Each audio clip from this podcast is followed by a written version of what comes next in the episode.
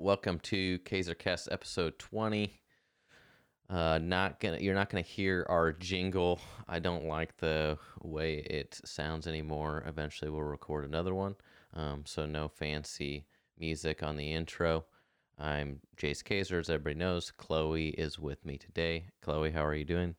I am doing great. I had the flu last weekend, and so I feel like a new human this weekend. Well, that's good. Yeah. So today we have Ross Sudbeck on as our guest, and we'll get to him in a little bit. Uh, I know him because he used to work for PPG as a sales rep. Uh, mostly did sold architectural paint, but he would also sold powder coating out of the one of the Lincoln stores, and so that's how I got to know him really well. Um, and then I now he owns his own um, independent sales rep business for selling coatings and mainly deals with Tnemec. So anytime that we're using uh, paints, then we're usually ordering through him, and I'm calling and getting pricing and asking him questions about a product that I probably haven't used before.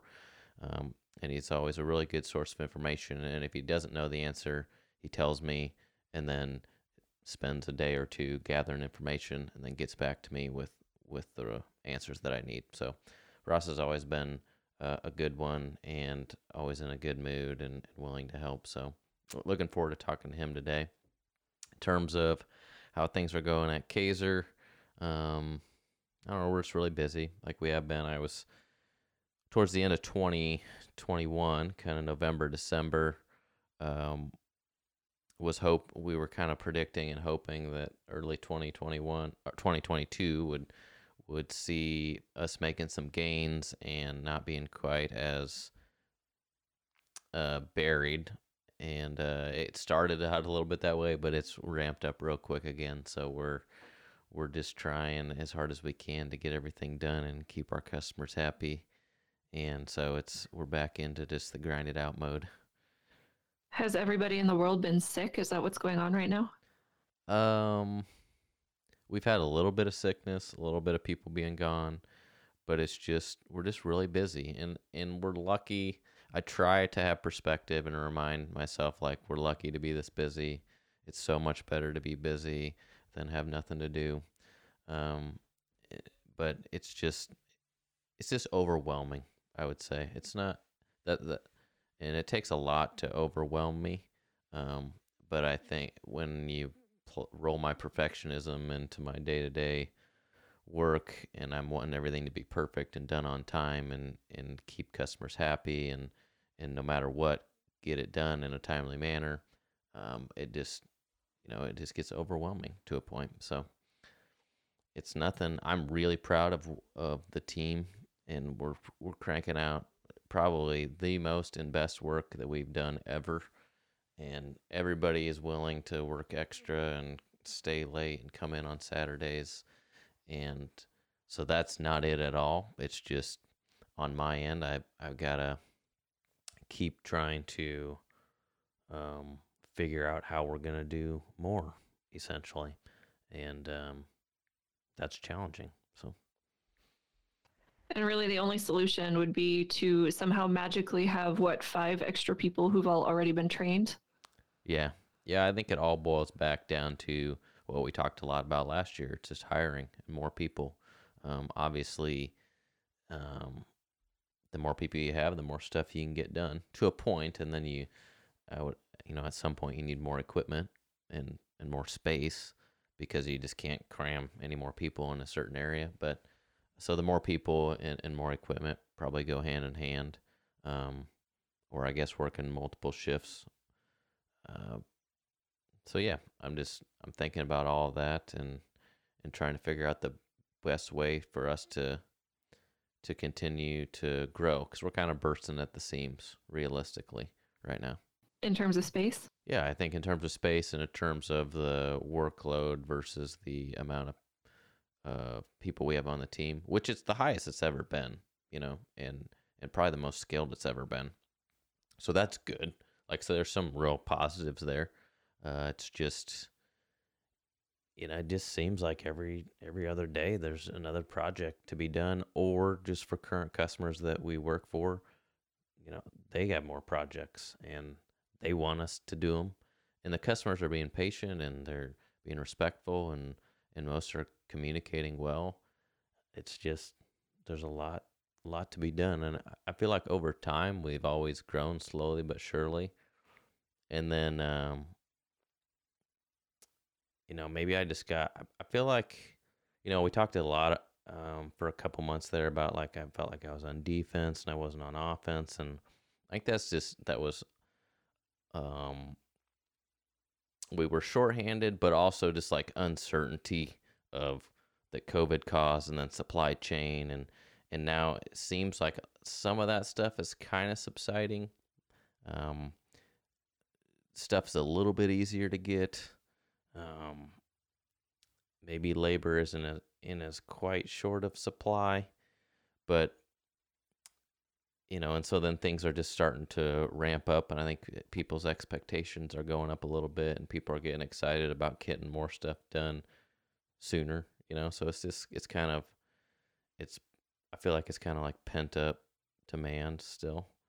Um, sure. Which will continue on. So it's it's a you can I can be real negative about it and real overwhelmed and real upset and frustrated that just like that it's challenging but it's a good challenge, you know. So you just got to stay working really hard to, to every evening when I'm eating supper, just like you got to stay in the right mindset. You got to stay positive. You got to keep, you know, I like to solve problems. That's what I really like to do. So remember that. And like, this is just a, this is a problem to solve. Really, actually, a fun problem to solve if you have the right perspective on it. So.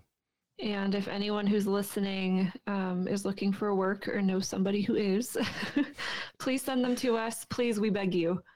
Yeah, and it's and it's not because we're we our team is falling apart. It's because we just we have more than we ever have, and everybody's doing really good, and we just we we need more help. Everybody on the team, I think, recognizes that, and and everybody at Kaiser is is looking for friends and acquaintances that they think would be good, and so yeah, we're on a we're definitely in in hiring mode right now. Did you have to fix anything this week? Uh, I've got an issue with some oil leaking on an air compressor. I'm managing it, monitoring it. There's an oil line that has a slight leak in it, and uh, we got that ordered yesterday. I think Chloe was mainly dealing with making sure that's going to get here. So hopefully we see that um, early next week, and we can get that fixed up. Otherwise, nothing in particular that um, majorly went wrong. Trying to designing some parts for our ovens to try to help the longevity on them. Uh, with all the heat that we see around the burner box, I've got some some parts that always just wear out and we have to replace a lot.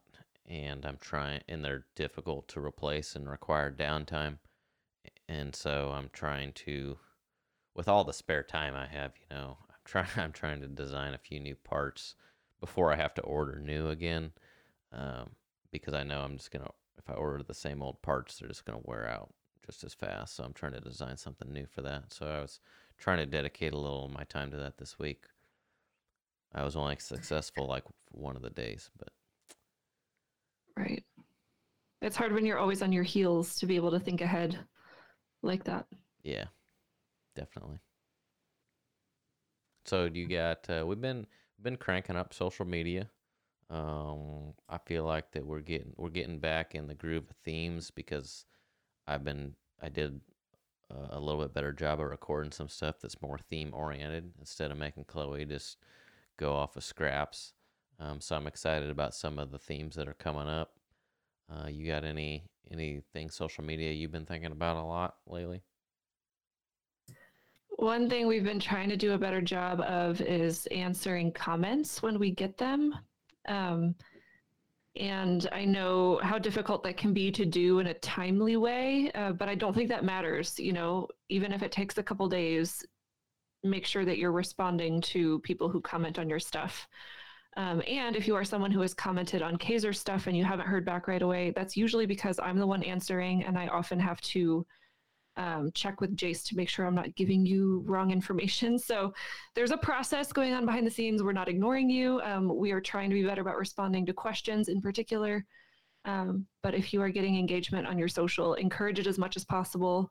Respond to people. That builds trust. It boosts engagement, um, and it will help with your visibility.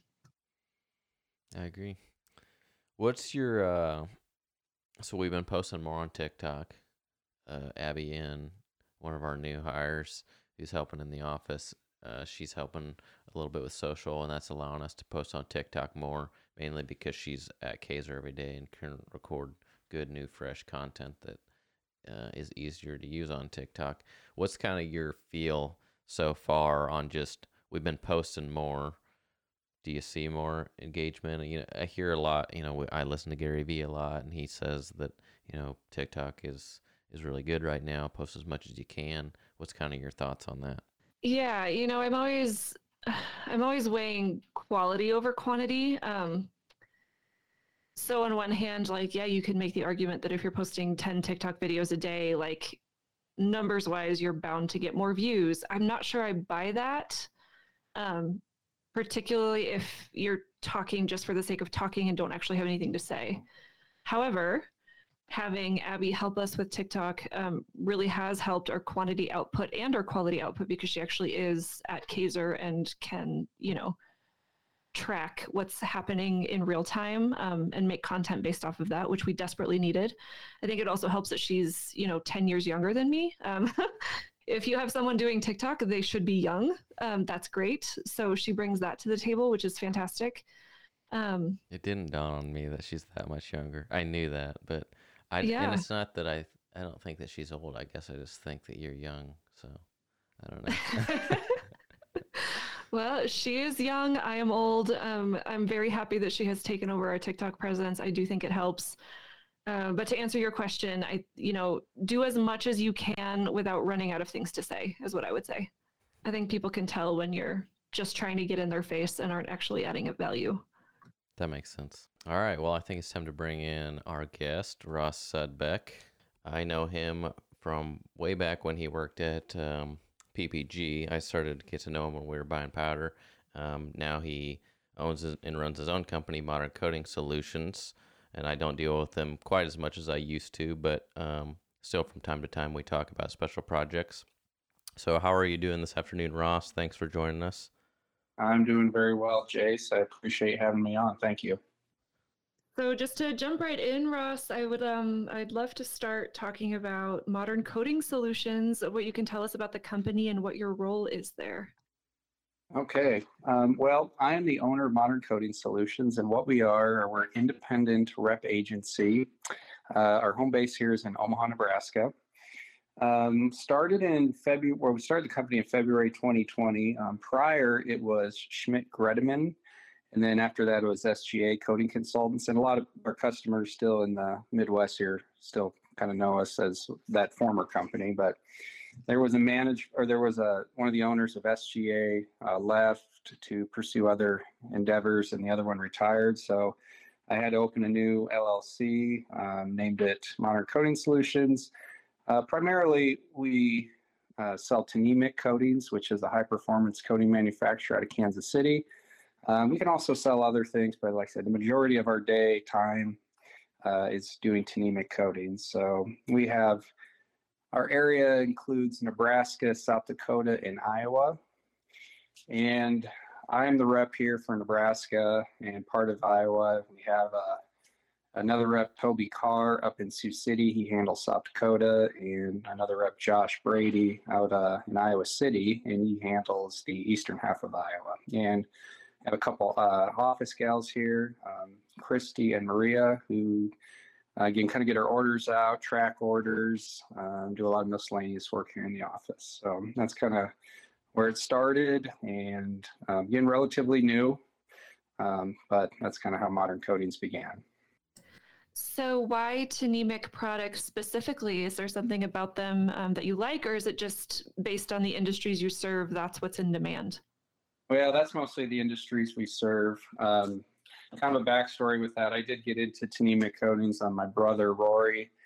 Uh, I was working at PPG. He got me in with SGA at the time, um, doing Tnemec. So did that for a couple years, and then Rory left and um, just took over again the agency or had to change names, but took it over. Um, it's been great. Um, you know, it's something new for me. Um, prior, I was doing some high performance, mostly architectural, so I looked at it as a you know a big change. Um, but it was somewhere I wanted to go.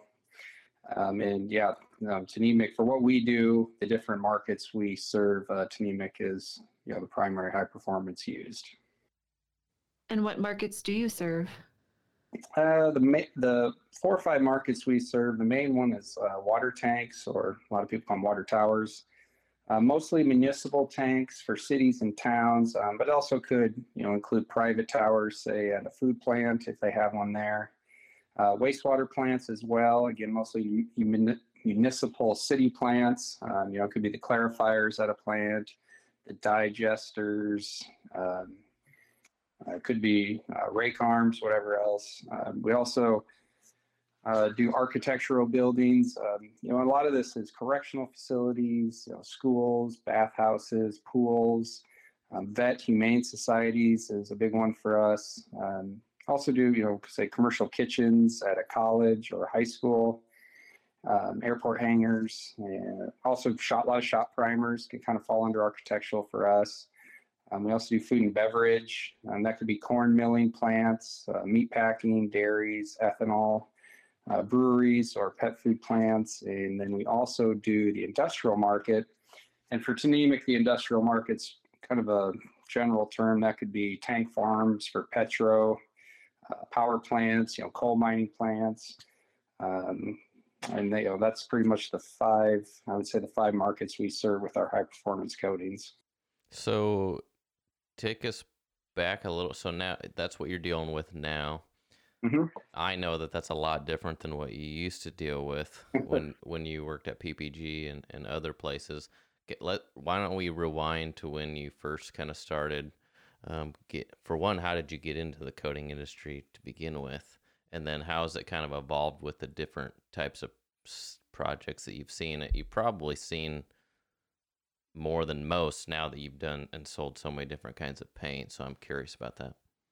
Yeah, so I started, you know, how I got, got into coatings was my dad um, was a painter and he had been painting for many years. I think he started when he was 15. Um, so he was painting. Um, so I worked part time in high school, um, summers mostly, because I was doing sports throughout the year. And I would do painting. For him, and it was. But I'll be honest, mostly it was sanding, taping. So I always said, if you wanted to door jamb sanded, I was your man. I did a lot of that. Uh, and went to college at UNK.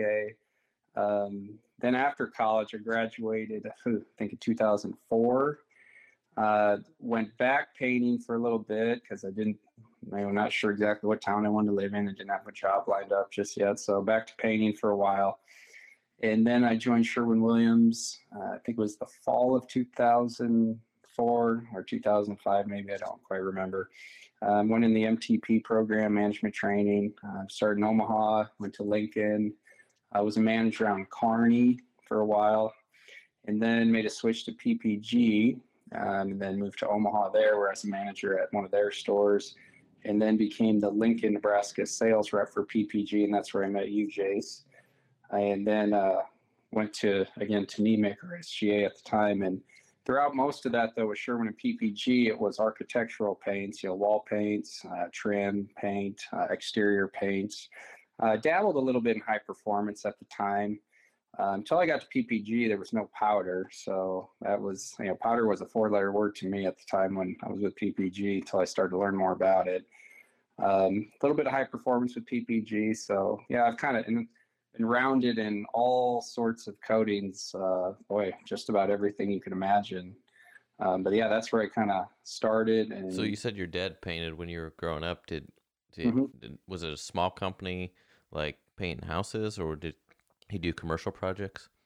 Um, actually, he was the right hand man. Um, it was Miller Painting in Hartington, Nebraska, and um, a gentleman by Tom Miller owned it. My dad was his right hand man for all the years. He eventually bought it out, um, but okay. at that at that time I was in college, so I wasn't working at that point. But yeah, they so, were doing mostly commercial work at w- the time. When you graduated college, I'm just curious because like when I graduated college and my dad had a painting company, then one of my main options was to go work for him.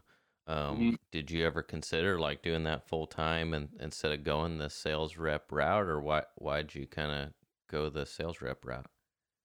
Well, you know, I thought about that at the time, maybe going back there and trying it, uh, you know, keep painting. And I just decided to try something else in coatings, you know. Um, I don't think um, working in that business would have been a bad thing, but I think sometimes I just want to stay indoors a little more than being out on the hot summer days. So. Okay, fair enough.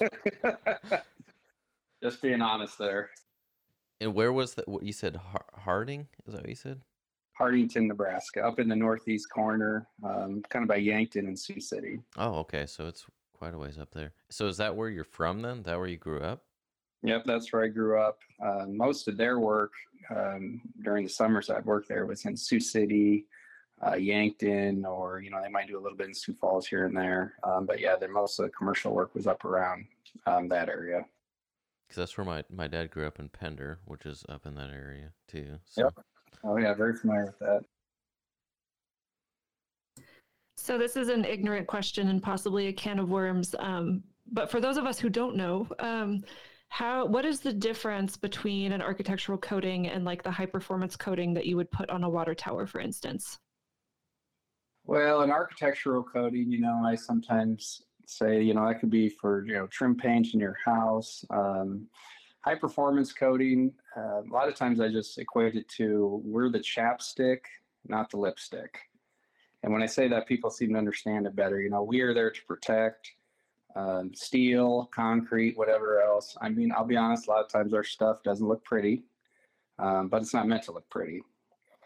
So I felt like when I was in the architectural world and somebody would be painting their trim in their house or cabinets, whatever, whatever. I mean, that's also there to protect. Don't get me wrong. When you paint something like a cabinet door, you want it, to, uh, you're protecting the wood underneath, but it also needed to look pretty.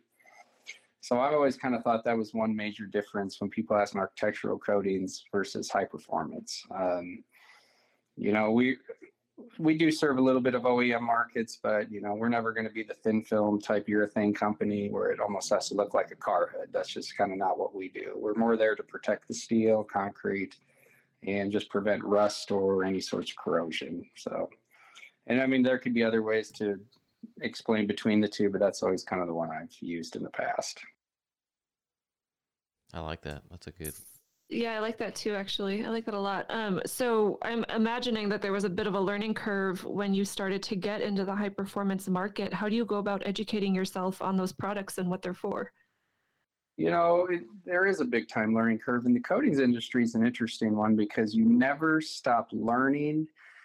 There's always a new problem that's going to present itself. Uh, most of them are head scratchers. Um, a lot of days, frustrating days. At the end of the day, I think, why couldn't I sell drywall and light bulbs? I don't think those would be as complicated. Um, I feel that a lot of days, but um, yeah, most of what the way to learn, uh, most of the time I find out is just ask other people who've done it. Uh, one thing about Tnemec that's been really beneficial to my learning is a lot of um, people in their tech service group are former applicators, whether that be flooring applicators or former tank painters. Um, so they're really good about you know asking questions about a product. Hey, it's doing this or it's doing that. Uh, what do you think might be going on? Give you some pretty good advice. It's usually not on a data page. Um, but that's one big way to learn. I've or I've learned. Um, also, just educating yourself online. Um, you know, LinkedIn is great. YouTube is great for uh, learning a little bit here and there on coatings. Um, and then again, just talking to other reps too, other Tnemec reps, for instance, that helps out a lot. I've been doing a lot longer than I have. Um, and then you know, just reading literature too, whether it's NACE books or whatever else. Uh, ICRI concrete books just to educate myself on the different coatings we have we have to offer. I feel like that the industrial coatings suits you well because you always like when you were at PPG and was were mainly the architectural rep there, but you were selling me powder, and that's more on their Think they call it their true finish side, which is more more industrial coating side. You always seem interested in that, and if you didn't know an answer, you would go ask people and figure it out, and then you would keep adding more and more knowledge. So it kind of made sense um, when you told me that you were going to do the more more industrial coatings and leaving PPG because it it seemed like you're you were always interested in that. Yeah, I agree. Um, they are interesting, the industrial or high performance coatings. Um, and yeah, I, I, agree, Jason, what you said. I was trying to learn more um, at PPG. And, you know, one big thing I found in high performance coatings is you have to not be afraid to tell a customer you just don't know the answer. Um, I found, you know, other reps or my competition, if you just give a, you know, kind of a BS answer and it comes back to bite you, you lose a lot of credibility. I've always said in high performance coating, somebody's usually usually has the answer. You just got to go find it. Um, but yeah, that's it's it's always an interesting deal with coatings. Like I say, it's different scenarios present themselves every single day. What you know, you could use the same product one day, it worked great. Next day, you have fish eyes or scaling or something. So again, always a challenge every day. So when you were doing the architectural stuff, you were mainly dealing with you know commercial and residential painting contractors, mm-hmm. probably the same ones over and over for the most part. And the industrial coating side, it, do you have a lot of repeat customers, or do you get a lot of random pop up one time customers that that you have to help and haven't dealt with before and really not familiar with what they do, or or do you is pretty much everybody just regular, always orders the same stuff? Uh, for the most part, that's a great question. Yes, they are a lot of repeat customers. Now, the one thing I will say with industrial coatings that, yeah, our, our customer base, it's a lot of the same people. You just can't jump into industrial coatings. I always felt like residential repaint or new res, um, you could have, you know, the main man of a company break away and start painting houses. That's not quite the case in industrial coatings. It's a, you know, a lot of capital, um, to get your business started up. The equipment's expensive, the blasting equipment's expensive. Um, so we just don't have new customers or new prospects pop up every, you know, here or there. Um, but yeah, it is a lot of the same customers um, over and over again. Um, and don't get me wrong, we do have some newer ones um, that might dive into trying, say, to do a secondary containment at a, you know, say a power plant or something. So I mean, I guess we do get a few new ones, but even those are usually established companies just trying to do a, a kind of different type of project.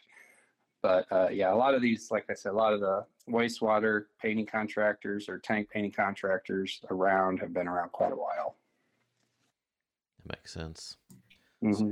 So when you compare like Kaiser and our size, like we blast and we can paint, and I've always felt like we have pretty big paint rooms, but in that in when I compare it to other like manufacturing type facilities, metal fabrication facilities, we have big stuff. But when when we're going to do like really big beam projects, really big steel, and then I start thinking about some of the um, customers or industries that you provide coatings for, like water towers and I mean, could be like huge. I mean, we're not in the right area, but could be like big ships and stuff if we were down by the coast and things. Yep. So, mm-hmm. what on your since you've been doing the high performance stuff, what types of facilities have you seen? I assume they're one scale bigger than what we have at Kaiser when we're talking about the size of the stuff we're doing, or is it a lot of the a lot of the things that you see. It's industrial coating still going on walls and floors and ceilings in buildings. Well, yeah, the, some of the you know, our customers too are fabrication shops. Um, again, a few OEMs here and there, um, but yeah, a lot of it I agree is on a bigger scale. Um, we do sell. We have a couple customers who do tank fabrication, uh, water tank fabrication, and that is quite something to see. The huge plates of steel you know, being hung as they go through the blast booth or wheelabrator. Um, so yeah, that we have customers kind of like um, yours, Jace. Um, on a bigger scale, though, they're just doing bigger structures. Okay. You know, bigger, bigger that. Um, but a lot of it is a bit of the same of what you're doing to a point. I will give you this. Yours is usually a lot more organized. well, that's good. Good to hear. Yeah, you do a phenomenal job of that and very clean shop. So um, I'm always appreciative of that. Um, but yeah, we do have a lot of customers again, kind of like Kaiser, um, blasting and coating just on a larger scale. And again, they're just doing larger structures for the most part. You mentioned a while back about fish eyes and scaling. Um, are those the types of problems that a customer might call you about, or are there others? What are some of the common ones that would require you to do a site visit? Uh, some of the main ones I would say are adhesion issues. Um, that's probably the biggest one we get. Now, when adhesion issues, usually it's on a water tank, for instance, um, typically on the outside, not on the inside. Um, that would require me to do a site visit and also climb the tower itself. Um, we get that a lot, um, sometimes in the fall. And typically what happens with, you know, those type of adhesion issues on a water tank is the tank painter may have uh, pushed his limit, uh, pushed his luck a little bit, I should say, and was painting, you know, colder temperatures or um, when there's a lot of humidity and dew out. Um, we get that one from, again, quite a bit, if I'd say out of problems we have. And also floors, we sell quite a few floor coatings um, floors, or we that's a podcast in itself to discuss floors and their issues. Um, but we do get quite a few, you know, and that's a lot with moisture coming through the concrete, um, bubbling, whatever else. Um, but I would always say, you know, tanks, adhesion issues, um, floors with moisture issues. Those are a couple of the couple that come right to mind. I mean, we will get here and there. Um, a fabrication shop call us and say, hey, our primer we got from you is not sticking. What's going on? Um, you know, typically that type of issue, I, I, would go to their shop, and that's usually fixed rather quickly when I peel our product up and I have a black finger underneath from all the carbon that didn't come off. Um, but yeah, I mean, that, those would just be a few of the main kind of problems I would say. Um, we do get some fish eyeing from here and there, uh, not that often though. Um, we get a little bit there. Those are, I always say fish eye's a head scratcher though when it does come. Those are tough to figure out. Um, but yeah, those would be some of the few, the main ones that we uh, would deal with. When that you, would that would involve a site visit. When you're going to do those site visits, do you have to, or maybe, I mean, maybe it's not necessarily because of an issue, but maybe it's a big project that requires a lot of inspection. Usually, there's certified coating inspectors that are involved in that, but um, do you have to get involved in any of the film thickness readings or like uh, holiday testing where they're trying to test if there's conductivity down to the substrate or anything like that? Yeah, we get involved in that, and I always I got a couple uh, tool bags ready of tools at you know a moment's notice to throw in my car and get going to a uh, a complaint. Um, you know, just a few things I would say when I have to go to complaint. Things I bring would be a putty knife, a box knife, uh, RH tester, temp gun, micrometer, dry mil gauge, you know, hammer, chisel, because sometimes on floors we got to hammer out a piece of that coating in concrete. Uh, you have to bring a lot of baggies, um, sandwich bags, to take samples. Um, and you know, those are a few things. And you know, we we don't necessarily get too much into the holiday testing. What's what's great about working with Tnemec, when it comes to holiday testing, whether low voltage or high voltage, or you know, honestly, if the uh, if the complaint is serious enough, they send their tech people up here uh, to do an assessment as well, along with us, which is a, a ton of help. All of them are NACE 3 certified.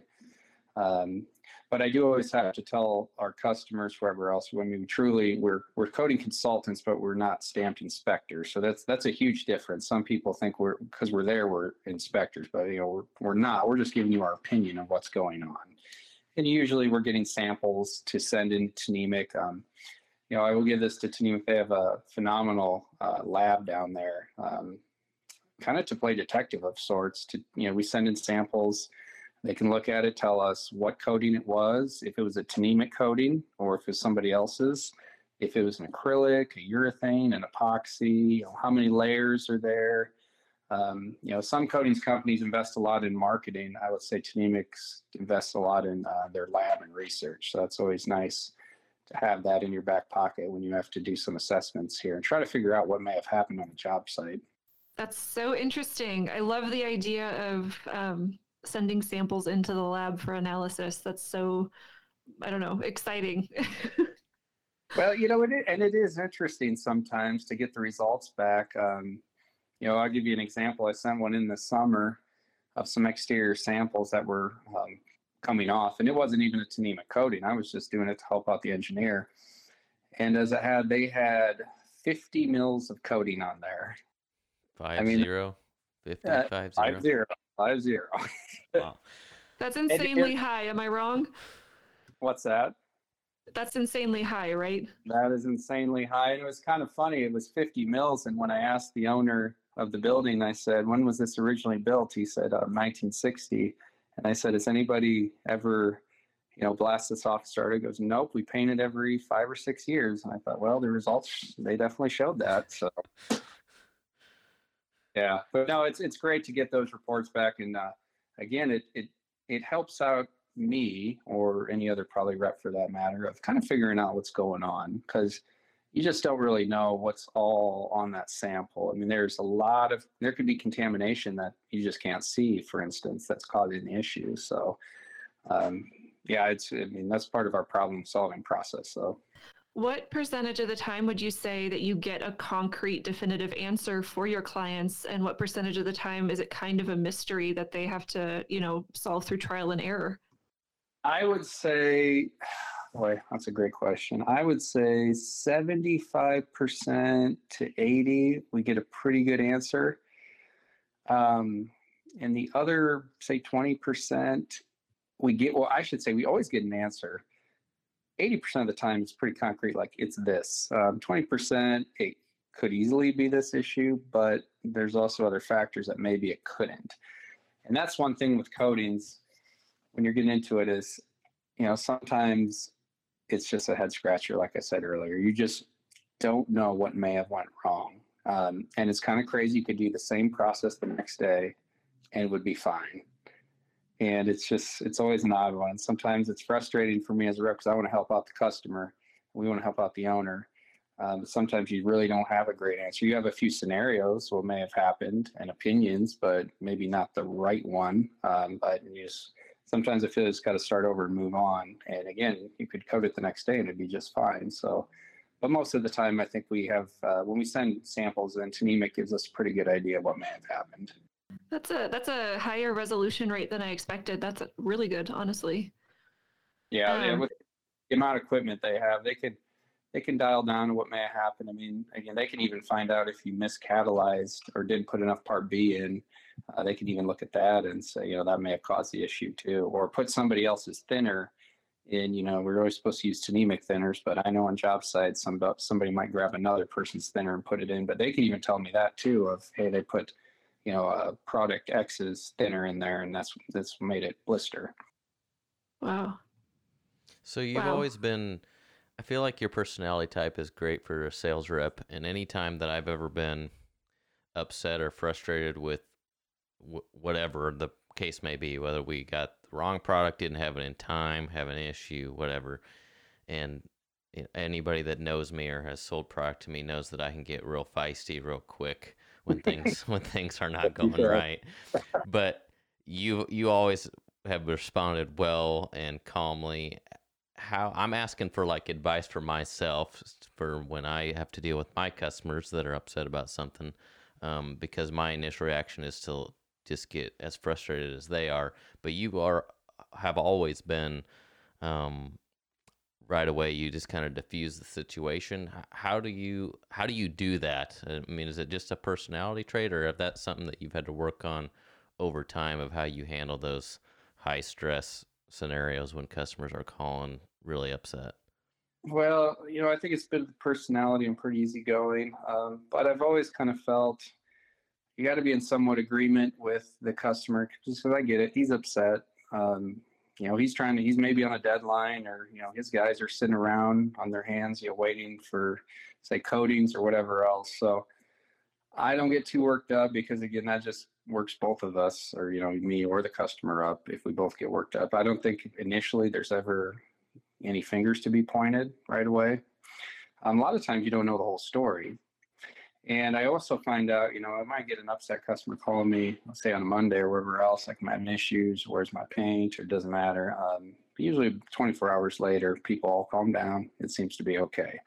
So I'm always thinking there's no reason for me to get worked up about it either. You know, and a lot of times, especially with this resin shortage going on, the failure to tell us orders or whatever else causes a lot of issues. And, you know, a lot of times I feel with some of our customers, I think if you just would have told me, we would have had this. But it's just, there's no reason I feel to get worked up about it. Um, I always say, give it 24 hours, let's talk again. And usually the situation is a lot calmer then. That's a good. That's a good tip. Yeah. Yeah. So you mentioned a resin shortage. Has that been the biggest uh, result of COVID and the supply chain issues? Are there any other products you're short on? Can you tell us a little bit about all that? Yeah, I can definitely talk at length about the resin shortage. Um, that began uh, last year, started in the spring.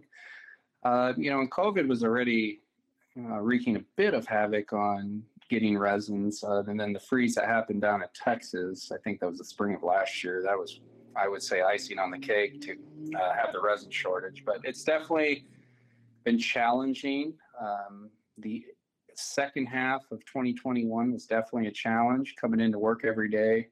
Uh, me and my guys just said we're firefighters, put on our firefighting hat, and away we went because you were chasing coatings, tracking coatings, uh, talking to the manufacturer every hour of when resin's going to be in. And, you know, what really made it frustrating was they didn't have any answers either of when they were going to get resin. It was just a really frustrating deal all around. Um, some resins were easier to get than others. I'm sure you guys probably experienced it started with epoxies, kind of went into acrylics, now is in urethanes. Um, so yeah, it's definitely been a challenge, but it's made us think on our toes a little bit better and think outside the box. Um, as I as I say, I've used the word we MacGyver more than I'd like to the last few months, um, having to come up with new situations on the fly or new systems on the fly. Um, but yeah, it's definitely been it's it's probably posed the biggest challenge, um, the resin situation in COVID than I've ever seen in my 18 years in the in the coatings industry. Um, know, whether again not being able to get product or when you're trying to sell to you know architects, engineers, and they're all working from home, and you can't do lunch and learn presentations or see them in person. That's challenging. Um, some of our markets, like food and beverage, when COVID hit, they all scattered, wouldn't allow any visitors in their plants because of COVID. Um, that was very challenging to keep, uh, you know, find new work, find new opportunities when you can't see the decision makers. Um, so yeah, I, I mean, the resin situation and COVID have definitely uh, affected us quite a bit, quite a bit. So the resin issue, I mean, I don't know if you know the answer to this, but do we think that it's like a production, like a labor shortage problem, or is it more of a shipping and receiving problem? You know, we've heard both. Um, it was definitely a production problem for a while, um, and then there's not you know enough drivers. We're just experiencing a labor shortage in this country. Uh, not enough drivers to get the resin to the manufacturers. Uh, you know, a lot of resin comes from China, and the ports are backed up. Again, not and I'm back to not enough drivers to drive, you know, the resin from the port to the manufacturers. Um, again, I kind of mentioned too the freeze in Texas with all those petroleum lines. A lot of uh, the derivative of petroleum um, is what goes into coating. So when all those lines froze down south, they're you know Texas is ready for that type of stuff. So when the pipes unfroze, they'd inspect them, you know, mile by mile that slowed things down tremendously. Um, some of the good news is, though, in the last few months, uh, we've heard that it's getting a little bit better. Um, instead of resin manufacturers throwing their hands in the air and saying, we don't know where we're going to get you stuff, we at least kind of know a timeline.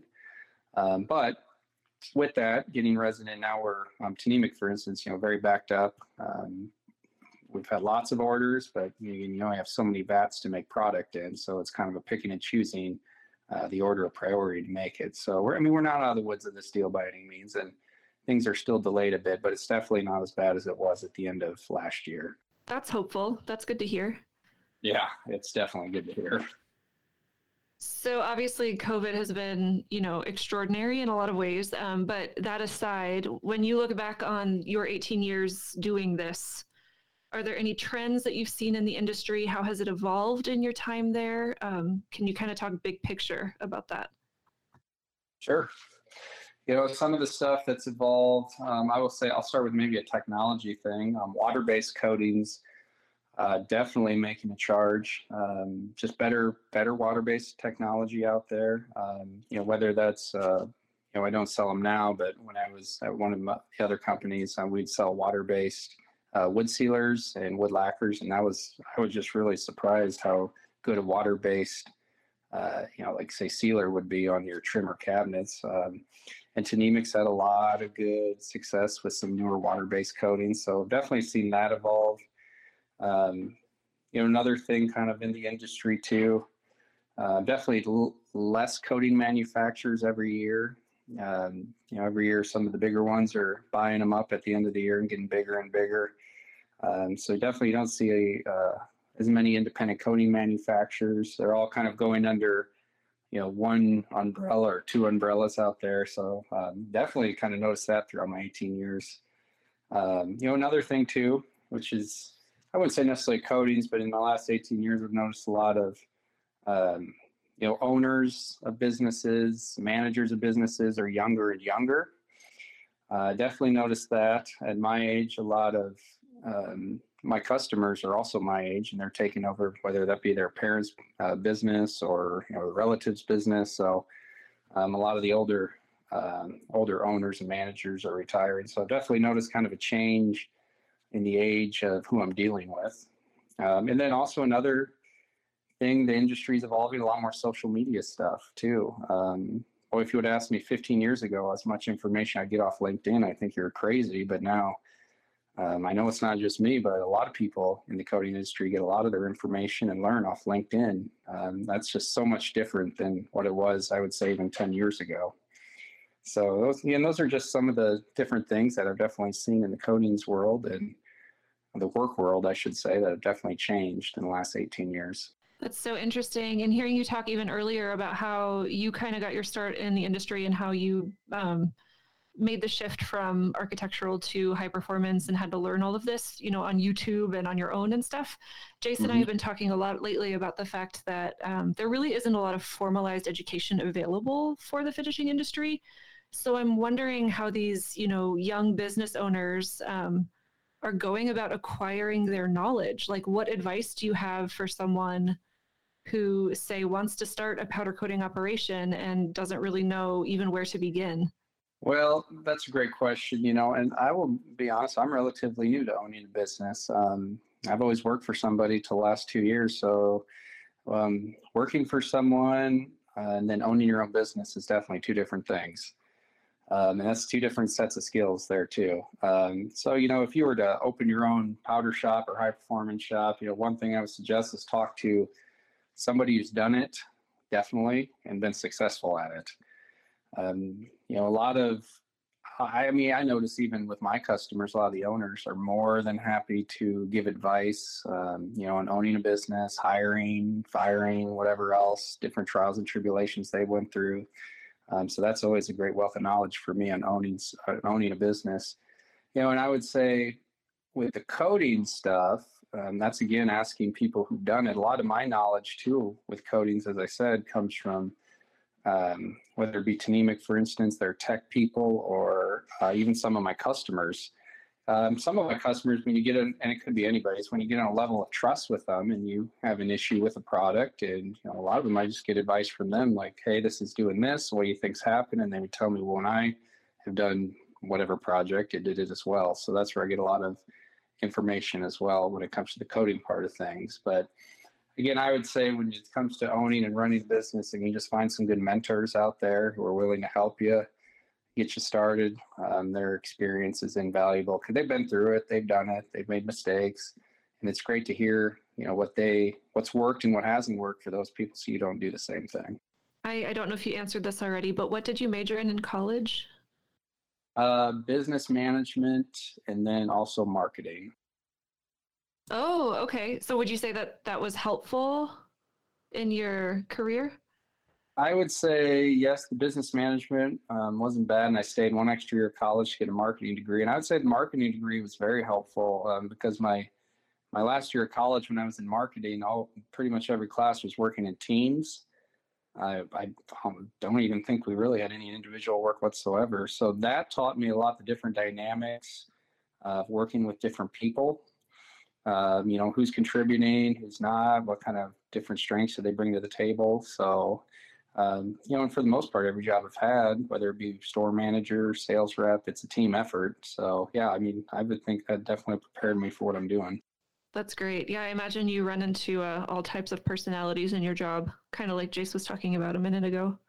Oh yeah, yeah. You know, and our different customer bases are all different. I would say, you know, a, a guy running the blasting and powder shop or coating shop like Jace is a you know, one kind of customer has a lot different needs, different personality, as opposed to a tank painter who's on site. Uh, they're definitely a different breed as well. Um, and that goes down like our flooring contractors, they act differently as well. So you are diff, you're definitely de- dealing with different personalities all day long. Sure. So, um, I guess I don't really know how to ask this, but what do you need from your customers? Um, so, how can we, Kaiser included, help you to help us? Is there any like overarching advice you can give? Well, with the current situation, I tell all my customers right now, um, more communication is better. Um, whether it's you are bidding a job or you're you know you got a job or you may have a job um, right now that's really what i need from my customers and i've been telling them a lot that with this resin situation if we can forecast even if you don't get the job the forecasting still helps tremendously to have product when the, if this job happens when it does happen um, you know i that's one of the big things now um, that I would say that's probably the biggest thing, just communication between each other, um, you know, and doing things right. Um, I say being honest. If you can't blast something, just tell me you can't blast it, and I will give you a different product. Don't tell me you're going to blast it when you truly can't. Um, so I'd say you know just open open lines of communication helps my job out uh, quite a bit, and it's more important now than ever to uh, for me and my customers and us talking back and forth um, so again, we don't run into a situation where the job's going to start. We don't have product because we didn't forecast and we weren't prepared because um, that, that isn't good for anybody. Yeah, that makes sense. Yeah, I feel that exact um, same thing with our customers in terms of scheduling and trying yeah. to trying to communicate. And I've always felt like that coatings is the last thing in line, so we're always in a hurry for it, no matter what. And for whatever reason, everybody struggles to try to plan ahead and schedule, but now it's like extremely crucial that we do it. Yeah, I, I agree, Jace. You know, when I was in the architectural world, I always felt like the, the plumber could take his time, the electrician could take his time, but unfortunately, the painter was under the gun. And in high performance, it kind of works the same. You know, that owner's waiting to move in or get, you know, refill his tank for the town, whatever else. So uh, yeah, always the last guy there is usually the painter, high performance coder, and yeah, he. It's important we get product and we get done. You know, get him him or her stuff so they get done in a timely manner, so they can either move on to the next site or turn the asset or building back over to the owner.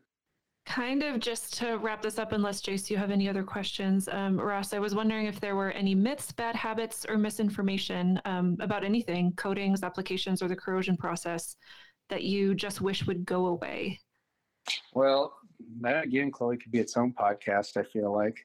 Um, you know, one big thing I would say when I joined Tnemec that really opened my eyes was paint isn't paint. You know, a lot of people say paint's paint, just it's all the same. And it truly isn't. When you really see some of what goes into making a coating and the testing and you know all the effort that goes into it, I mean, one epoxy is not like the next epoxy. Um, you know, I kind of think, you know, sometimes you, you almost can equate it to baking a cake. There's a, a standard um, recipe to make a cake, but you can add things, you can take things away to change it up a bit, and then you have different qualities of ingredients you put in that cake. So there's many combinations. So it's tough for me to say all coatings are all the same. That's one misconception. I would say probably the biggest one. Um, and then you know the other might be prep too. Um, you know, some people think I can just code over it. It's going to be fine. Uh, you know, prep is a big deal. I would say prep for us is such a big deal that can, I mean, a lot of our coating failures is sometimes, a lot of times it's due to prep. Um, so that's another big thing. Um, some people think, you know, I don't, I don't need to grind a floor, for instance, like an acid etch it. It all works the same. That's a myth. Uh, you know, I don't need to blast it. We can just paint over it. Again, that's a myth. Um, there is definitely a reason why you blast something. So, but again, I would say my biggest one, you know, the misconception is all products are created equal. I mean, they're not. Uh, you do definitely, I found in the coatings world, get what you pay for. Um, and that, that rings pretty true. So, if a customer wanted to make sure that they were prepping appropriately, uh, are you the person to talk to? And is that based on the coating or based on the substrate or both?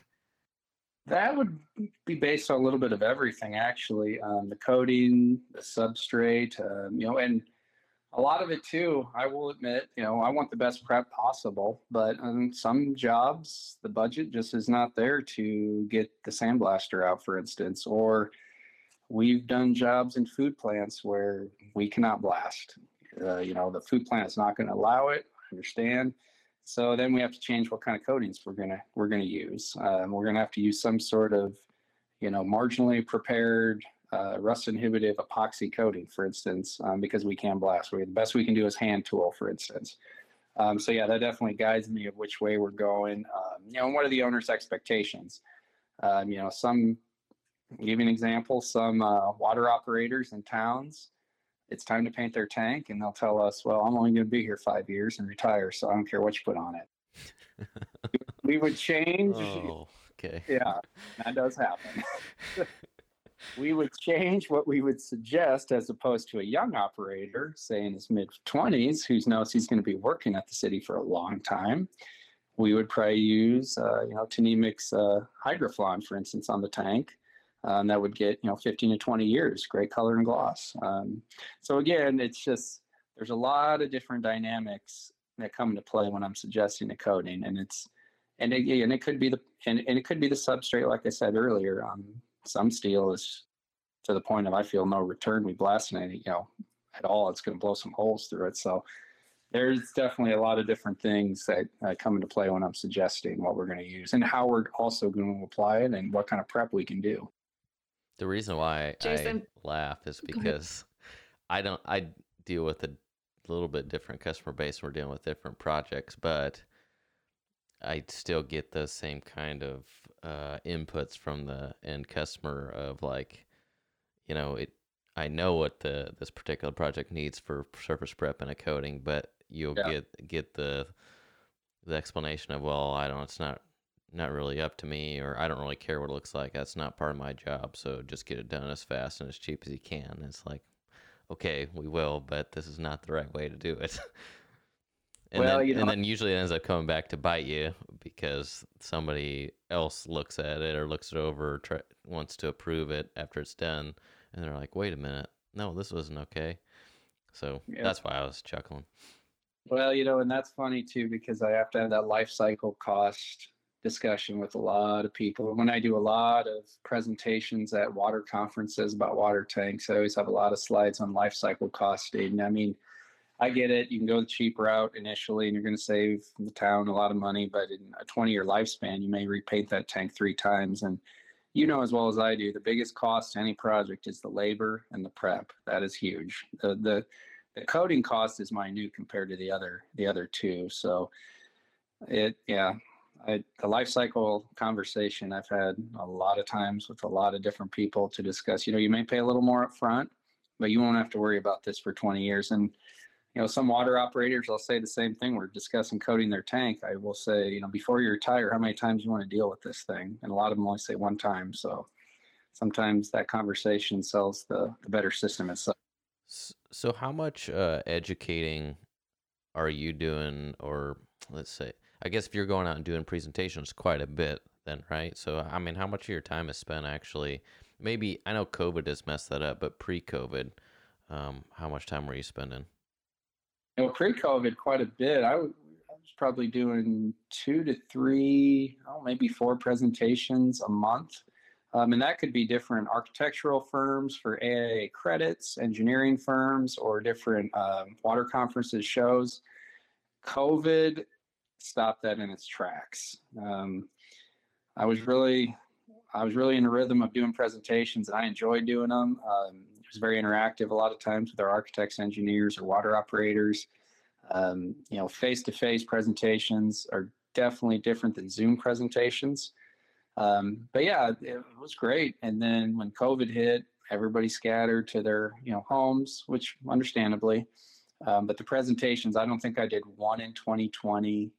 I think I did one at the end of 2021. But I, you know, the good thing is in 2022, I've already did a few of them in the first month here, and got many more lined up for the uh, next few months. So people are definitely coming back to their offices. You know, most uh, architectural firms, for instance, are they're coming back to their offices. So definitely hitting the road more, doing more presentations, educating you know architects and engineers water operators on the different coatings and uh, any changes in the market they need to know about so what's kind of when you go to do those presentations do you have like a couple main things that you're trying to like are you trying to teach them because they don't know anything about coatings or what's usually your approach you know a lot of times my approach i will admit when i joined sga and i had to do my first one for an architectural firm in omaha i was scared to death because i really thought that they would grill me up there because a lot of people think an architect or an engineer, you know, knows everything. But what I kind of found out is they have to know a little about a lot of things on a project, whereas I had to know a lot about one thing.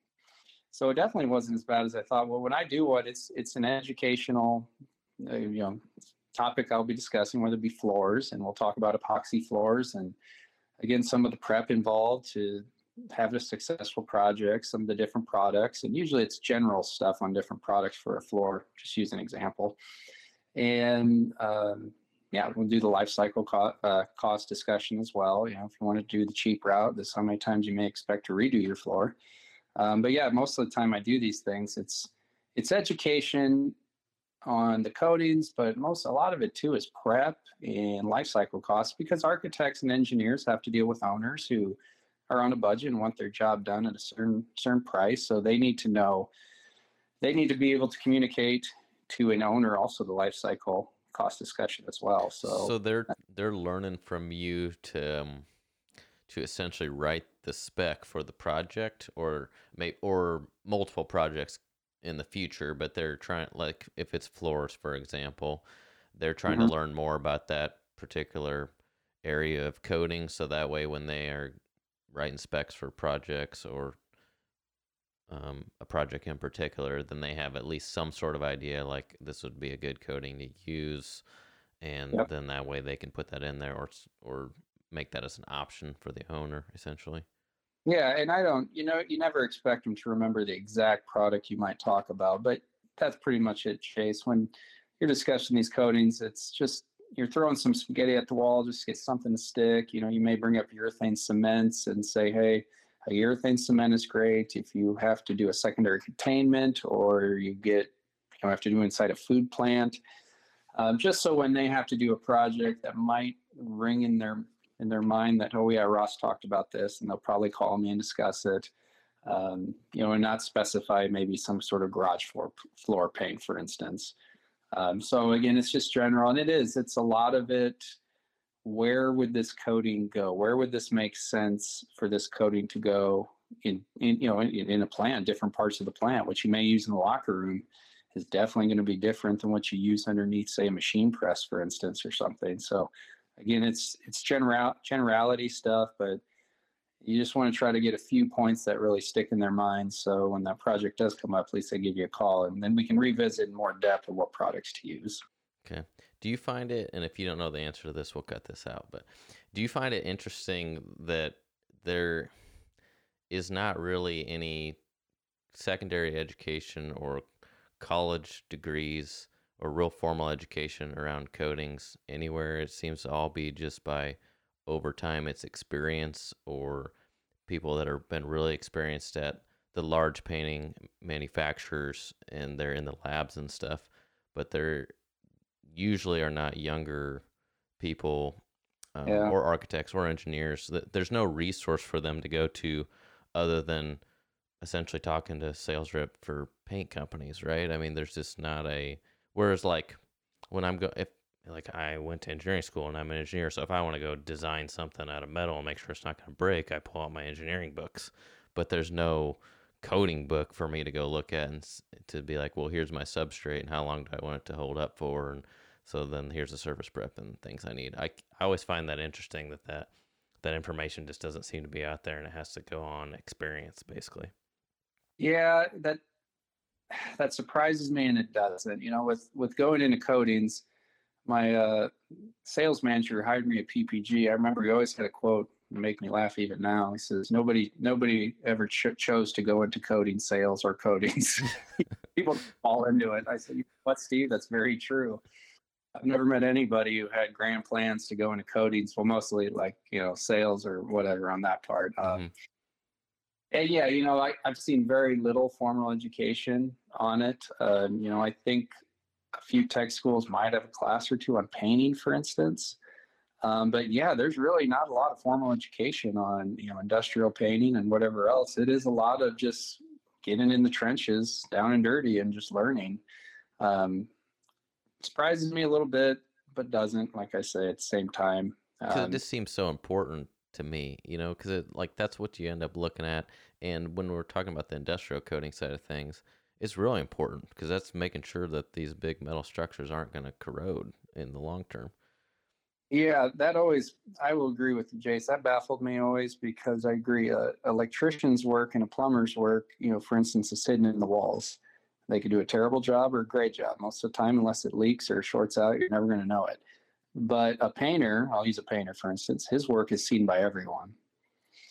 So you definitely would think there should be some education and, uh, you know, even, you know, certification almost to a point, you would think, because, Right. you know, electrician have to be certified but painting and coatings is a little different animal. It's something everybody can try to a point. If you know, um, I always say there's a reason why in a big box store the painting counter is the first thing you see because everybody gives a shot at it. That's a good point It really is. Um, but yeah, I, it would be nice if there was some formal education out there. It really would. Um, I'm back to YouTube or LinkedIn. There are some guys out there that have some pretty good educational videos on painting and coatings. Um, and you know, I've watched I've watched quite a few of them. You know, spraying cabinets, whatever else. Um, just some of the little tricks of the trade you can pick up on. Um, but again, doing it is where you're definitely going to learn the most doing it because the data page only tells you so much. It really does.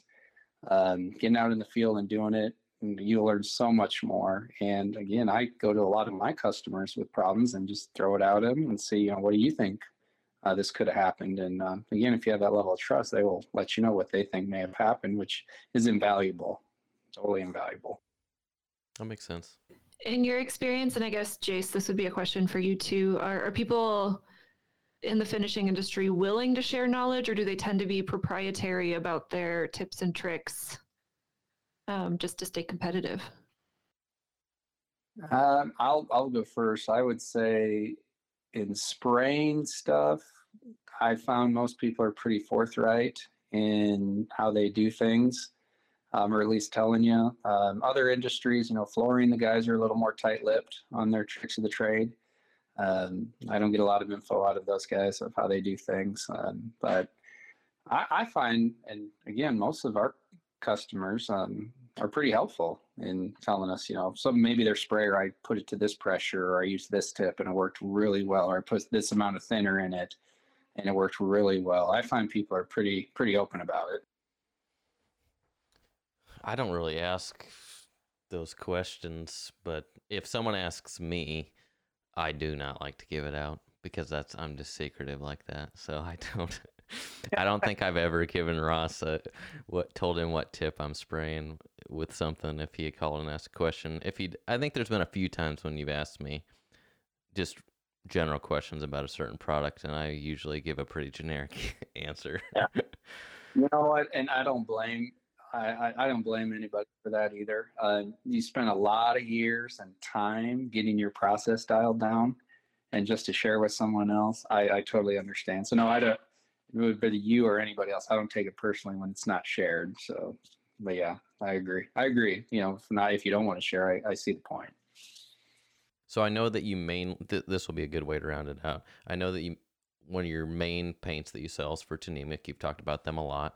Are there other paint companies that you sell for or that you want to sell for? Like as as Modern Coating Solutions continues, does um does that type of business mean that you start selling more different types of paint, or do you kind of does it mean that you stay towards one area because you know that well?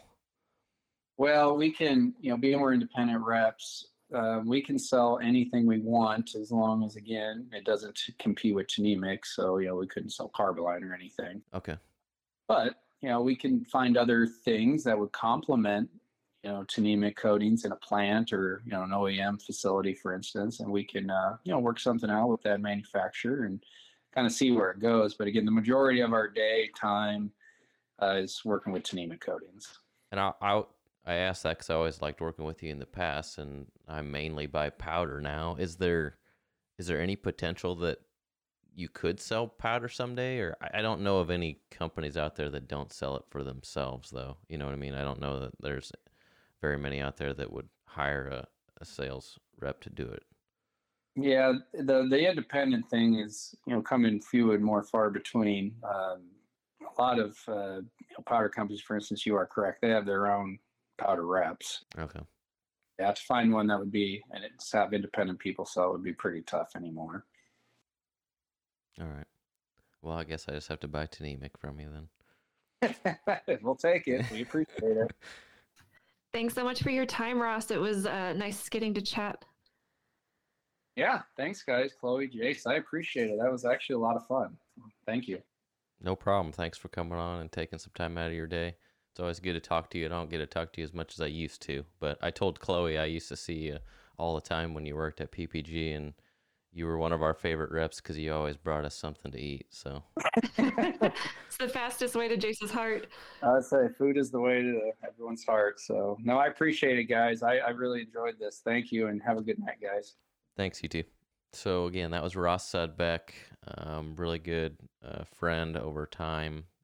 I've known him for, ever since I pretty much started working at Kaiser. Um, when I started purchasing powder, that was one of the first reps that I dealt with, and uh, we we have a good run going here of um, podcasts with sales reps. I feel like right. We had Eric Ledger, now we had Ross, and I think we have a few more coming up. Um, and it's interesting to get to know their whole. I'm real curious about their path, which is why we asked Eric and Ross about their path, and I'm curious about the what they think in terms of like the education side of things. And so far, that it's been the same that they both feel like that there isn't a lot of formal education out there, but they feel like it should be. So I'm I'm interested interested to see if that trend continues as we talk to more sales reps. Yeah, agreed. It's been um, interesting to compare notes from them for sure. Yeah, it's uh, it's interesting that like both. So, and and maybe this trend's gonna continue, but like Eric and Ross both kind of like worked with their dads in something kind of industrious when they were younger. You know what I mean? Like Eric wasn't necessarily exactly painting, if I recall right, but Right. Ross's was. So that was interesting. Interesting to me that he uh he because it sounded like his dad actually owned a painting company. Interesting that he didn't want to go in and and take that over and went like the sales rep route. That surprised me actually. Right. Yeah, because Eric Ledger's dad, if I remember right, was in lumber. Um, Yeah.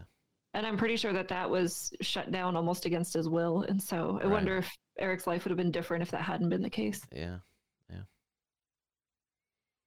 We'll see. We got I, we have Dave Teeson coming up in the next month or so, I think, right? Mm-hmm. Yep. So, Next week we've got Matt Nelson from Spray Equipment. So that's a different kind of sales rep. That's more of equipment based. So that's going to be good. That's going to be a, a different turn. He he'll be able to give us a different different side of things. We're not going to be necessarily talking about the coating itself. We're going to be more on the tech technical technician side. So he's going to give us be able to give us a little bit different insight on the training because that's going to be more around like the actual application and spraying and less of the coating performance. So that should be a good one. I'm looking forward to it. Um, in the meantime, we had a comment on TikTok that uh, I thought I could use as my question from social media today. Okay. Um, so we posted a video about how if the part's surface has been damaged or scratched, for instance, by overzealous grinding or something like that, that that damage will likely show through the powder um, because in our experience that's true. And the comment we got came from a user named Dano the Mano. Um, their comment was wrong. Lay it evenly. You may have to reshoot, but if you up it to four to five mils, it'll look a hundred times better. Just hope for no orange peel. And so um, I was wondering how you would respond to that. Well, Dano the Mano. Um, I'm gonna say that I somewhat can kind of agree with a caveat, but mostly disagree. So the the video that we posted was of a car frame that we powder coated in a gloss black, and we the video kind of showed the frame real up close, and it sh- when you were looking at it, it looked pretty uneven and kind of kind of crappy actually. It was done. It was powder coated gloss black, and the coating was looked relatively good, but it was following the substrate underneath, so you saw a lot of the grinding marks and things. And so, um, our point is that if you've got really deep gouges and grind marks and pitting, that the powder coating pretty much follows that profile. It's not nec- not really going to fill that in because we're applying at four, you know, three to five mils, which is only three to five thousandths of an inch. And if you've got a really deep crevice, you're putting on, you know, you're getting three to five mils there, but you're also getting three to five mils up on the the peak and the smooth finish of the of the metal. So like the coating's just following the topography of the metal, and so like the unevenness stays. Everything is coated evenly. Um, so to me, it's like you got to make sure that substrate's prepared and smooth before we put coating over it. Dano the Mano is saying that we're wrong um, in order to get it to be smooth, that we just need to lay it evenly as um, applicators, and that we should just build way more film. And I disagree with that because if we did that, still like what I just explained, you know, the coating is no matter how thick you put it on, it's still going to follow the profile of the metal. And if you put on four to five mils everywhere, the profile looks exactly the same. You just raised it all up four to five mils. But if you do like two or maybe even three coats of powder, you could put on four to five mils in one coat, making sure that didn't orange peel, like he said. And then you could go ahead and take your DA sander out and start sanding down basically the smooth areas, right? Because if you've got a really big divot and you've started to fill that up with powder, you don't want to take any powder out of that. You actually want to sand the powder off of the smooth areas. So now you're trying to like actually even out the substrate, I guess is what you're saying. You're, you're trying to use the powder coating as filler in these voids. And so then you're trying to smooth it with a DA. You're probably going to have to do multiple coats of powder in order for that to happen because you're only putting on four to five thousandths at a time. You know, in a, in a sixteenth of an inch gouge, which is possible in a car frame, that's 6D, six zero thousandths.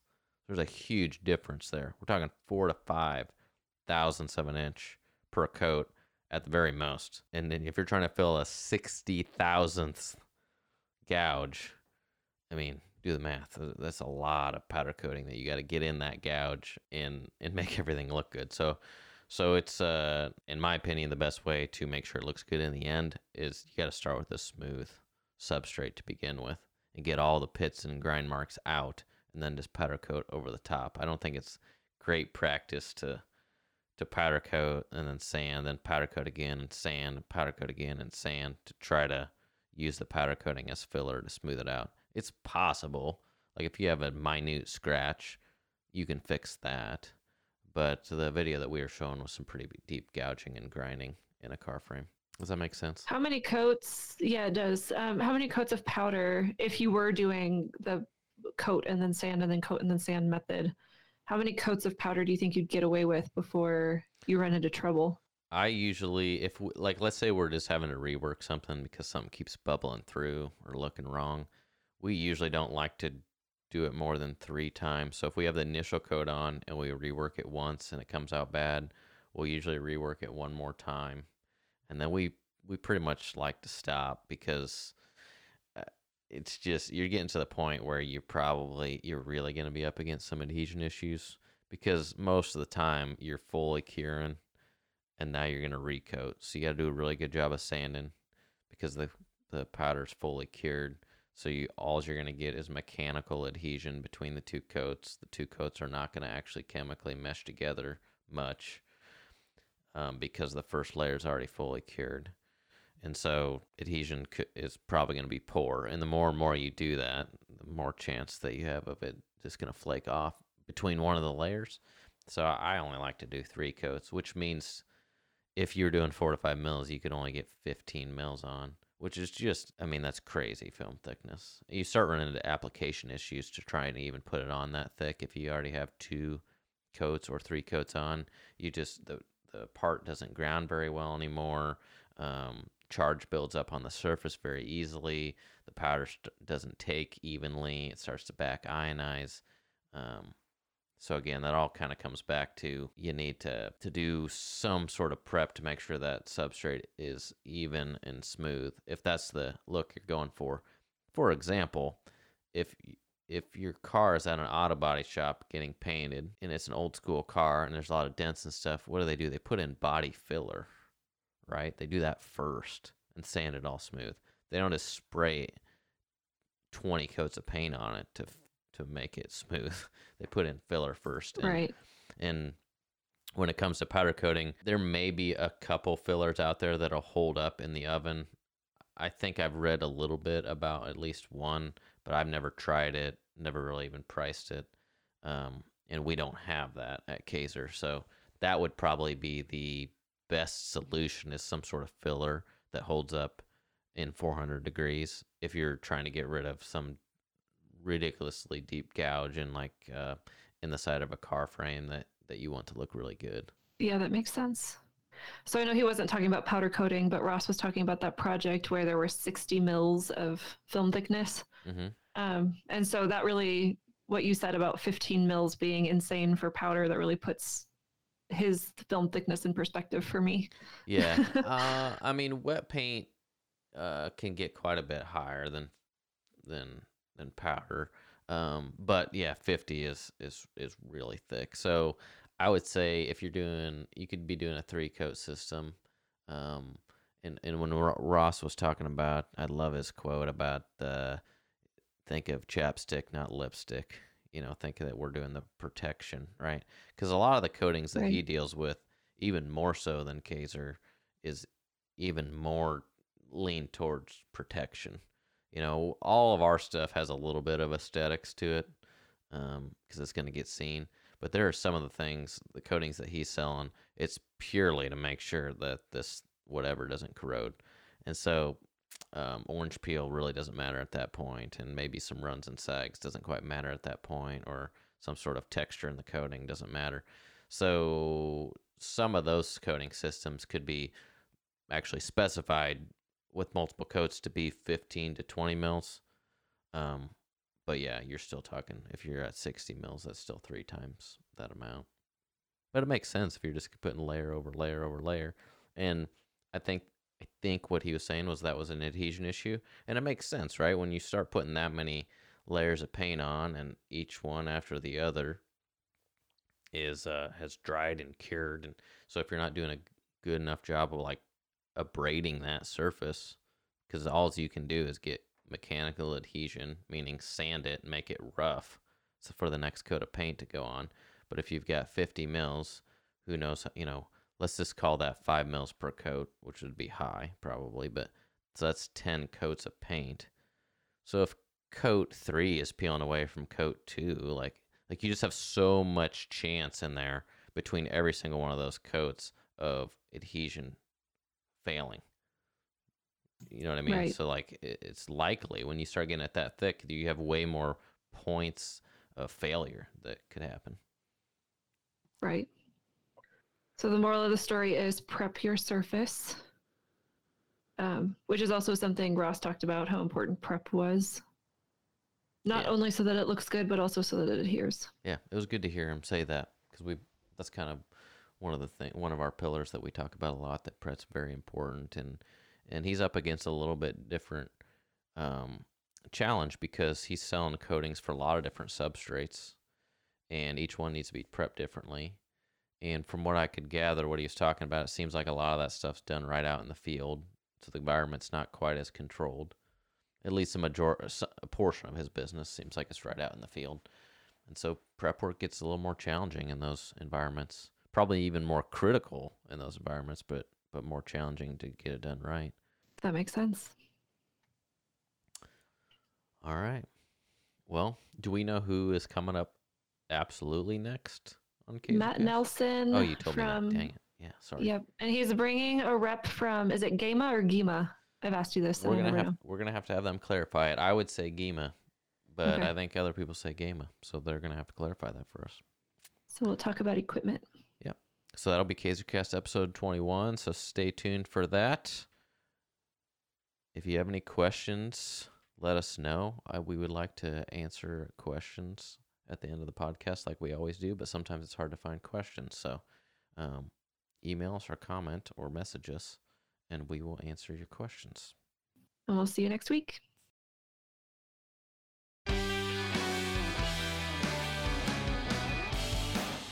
Hey, is everything working good for you? You need anything? Anything broke? Anything leaking?